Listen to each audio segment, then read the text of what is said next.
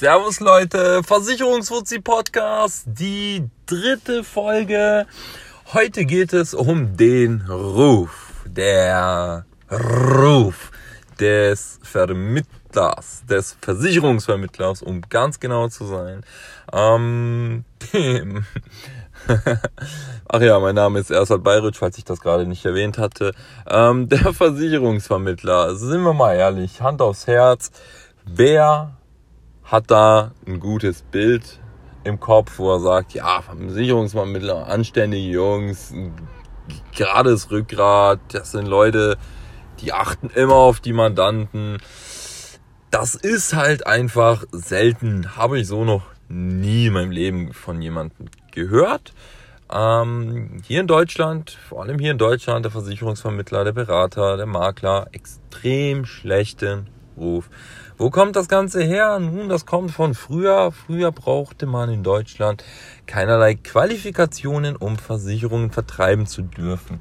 Das bedeutet, Gesellschaften haben Leute eingeladen, die haben dann ein Wochenendseminar, eine vier Stunden Schulung, ein 25 Minuten Video gesehen, was auch immer und sind dann raus auf die Straße gerannt zu ihren Familien, Freunden, Verwandten und haben angefangen, dort Lebensversicherungen, ähm, Sachversicherungen und was weiß ich nicht alles zu vertreiben. Verträge teilweise katastrophal schlecht, teilweise mega überteuert. Ähm, Beratung gab es natürlich nicht. Von wem denn? Die Leute hatten ja keinen Plan selber vom Produkt. Die wussten gerade noch so, wo der Kunde unterschreiben muss. Das waren natürlich auch die wichtigsten Zeilen ähm, zur damaligen Zeit deshalb ganz viele Leute mega auf die Fresse gefallen mit überteuerten Lebensversicherungen und das Geld nicht zurückbekommen und zu wenig und was weiß ich nicht alles, was passiert ist. Und dann haben sie mal einen Schadensfall mit der Kfz oder der Haftpflicht oder der Unfall und dann leistet die nicht. Und die Leute sind alle so schmierig und die sind so aufdringlich und die hören nicht auf zu labern und die gehen mir nicht von der Pelle, bis ich unterschrieben habe. Das ist so der Versicherungsmann, Mensch, Makler, Vermittler, was auch immer, den man noch heute im Kopf hat. Deshalb der Ruf katastrophal schlecht. Wir sind vielleicht die, vielleicht die Berufsgruppe, die am wenigsten gemocht wird, mit denen man sich so ungern unterhält, weil man immer das Gefühl hat oder die Ahnung, gleich kommt was, wo ich unterschreiben muss oder wo er mich äh, zu einem Vertrag zwingen möchte oder dahin drängen oder was auch immer. Das ist leider so in den Köpfen. In der Realität heutzutage sieht es teilweise immer noch so aus. Es gibt viele Jungspunde, die fangen an, die sind komplett neu, die rasten aus, die labern jeden voll und zu und ach, komm doch mal zu mir in die Beratung und ah, wir schauen doch nur mal drüber und komm, ich zeig dir da mal was und so weiter und so fort.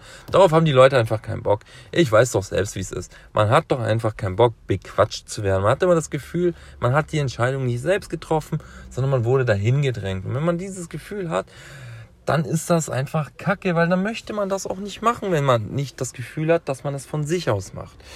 Deshalb der Ruf teilweise zu Recht, teilweise heute immer noch zu Recht, miserabel. Das ist einfach so. Viele sind aufdringlich, viele sind Bluthunde. Kann man leider nicht viel machen. Aber man sollte nicht alle über einen Kamm scheren. Das finde ich ganz wichtig. Nicht zu pauschalisieren und zu sagen, ey, die sind alle scheiße, die sind alle Wichser, die sind alle profitgeil, die onanieren sich alle ein auf ihre äh, Anzahl abgeschlossene Verträge in der Woche und so weiter. Das ist nicht so.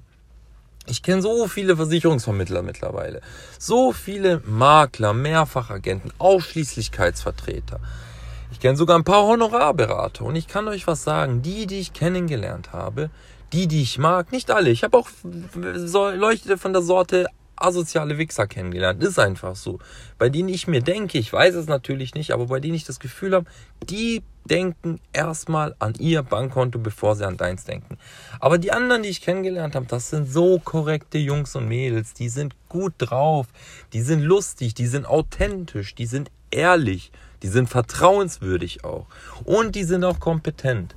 Und das sind die Leute, an die man sich immer richten soll. Deshalb, wenn du keinen Versicherungsberater hast oder wenn du einen hast, dem du nicht wirklich traust, dann hol dir einen, dem du vertrauen kannst, der wirklich ein guter Typ ist, der nett ist, vielleicht auch ein bisschen humorvoll und kompetent und vertrauenswürdig. Hol dir so einen Menschen ans Bord, an deine Seite, der für dich das Thema der Absicherung wirklich voll und ganz abdeckt und dich aufklärt.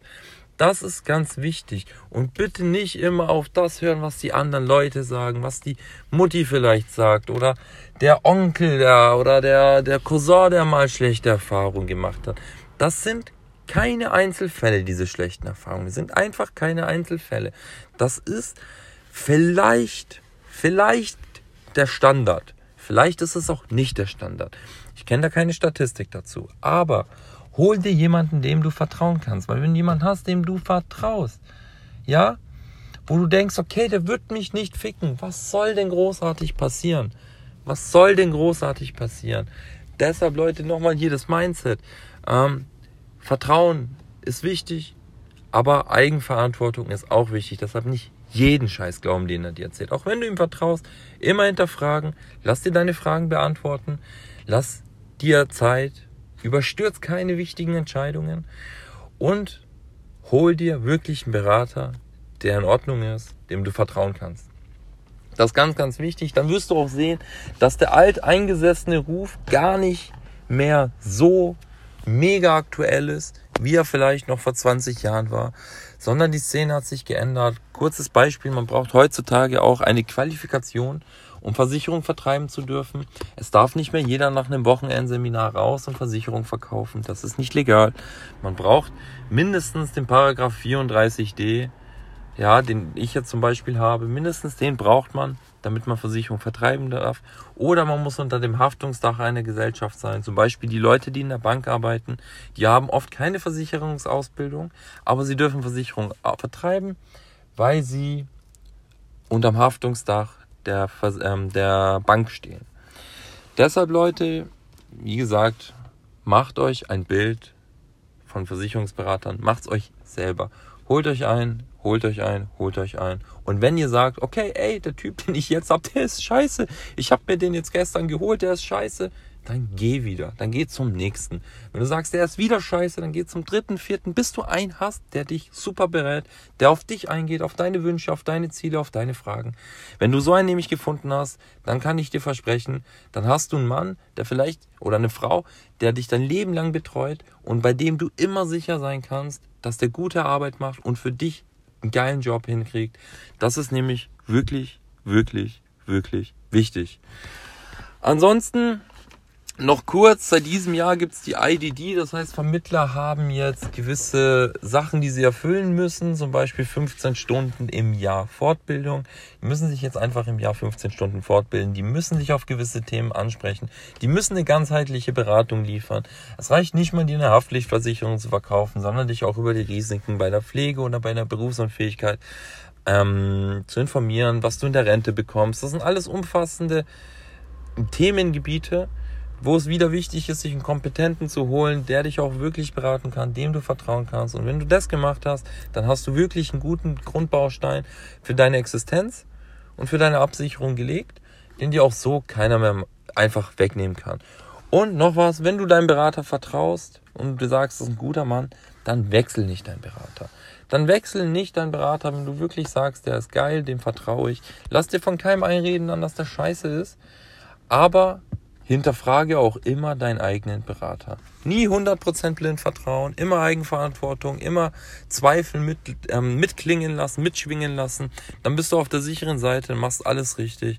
In dem Sinne, wenn dir das gefallen hat, wenn du sagst, okay, ich habe was über den Ruf gelernt, ich weiß jetzt, wie das in Zukunft ist, wie das läuft, was ich zu tun habe, was ich lassen kann, was vielleicht jetzt der nächste kluge Schritt ist, dann lass mir doch bitte eine Rezension da. Wenn du auch Feedback hast, sagst, ey, das könnte ich, könnte ich so besser machen, ähm, das kann ich so ändern und so weiter, dann lass mir das auch gerne da. Ihr findet mich auch alle auf Instagram. Ähm, einfach Versicherungsfuzzi Podcast eingeben. Dort könnt ihr mit mir easy in Kontakt treten. Äh, oder ihr schreibt mir eine E-Mail an ersat.bayrich at icloud.com. Ähm, das sind die Wege, wie ihr mit mir in äh, in Verbindung treten könnt. Das war's von mir. Zehn Minuten hat's gedauert, meine längste Folge bis jetzt. Ich wünsche euch eine geile Woche und bis gleich.